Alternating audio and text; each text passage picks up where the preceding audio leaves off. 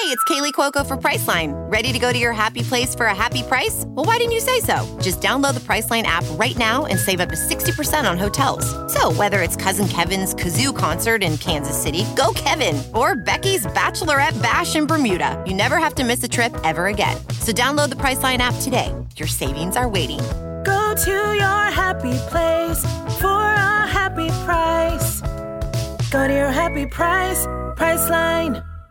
Welcome to the quick hitter version of Catch and Shoot 2.0, courtesy of Pure Hoops Media, along with Otto Strong. My name is Aaron Berlin. Our featured roundtable discussion this week is with Dave Wohl and Steve Bulpett, and it centers around one player that wasn't available in the Eastern Conference Finals, Game One. So Gordon Hayward, he hadn't played in a month basically.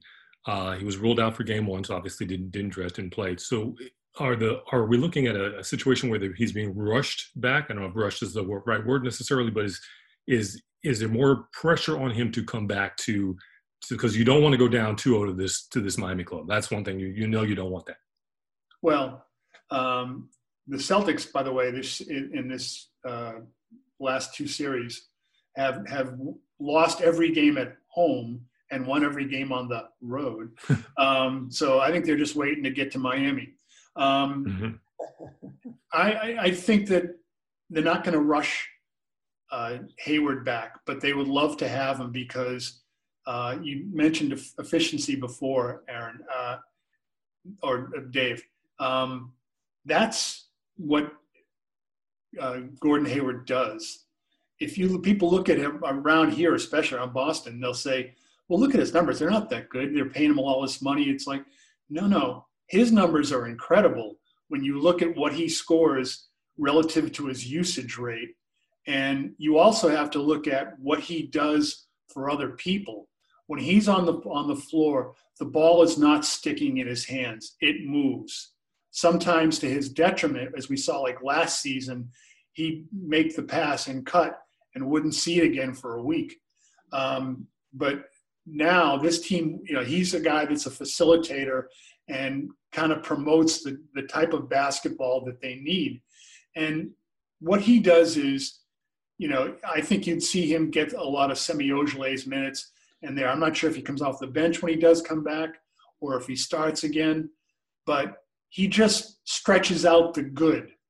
Um, you know, he, he gives you another guy that, that has to be guarded. Uh, they, they have to make sure they honor him on the perimeter.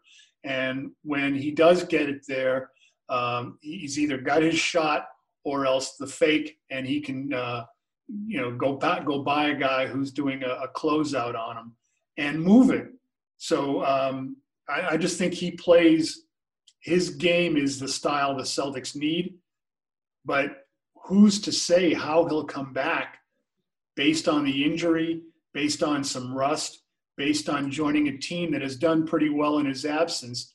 Um, you know, will it alter anything with with uh, with how they play? Yeah, and, and you don't know how much he's been able to do um, since his injury either, even with the rehab in terms of basketball, not just his physical stuff.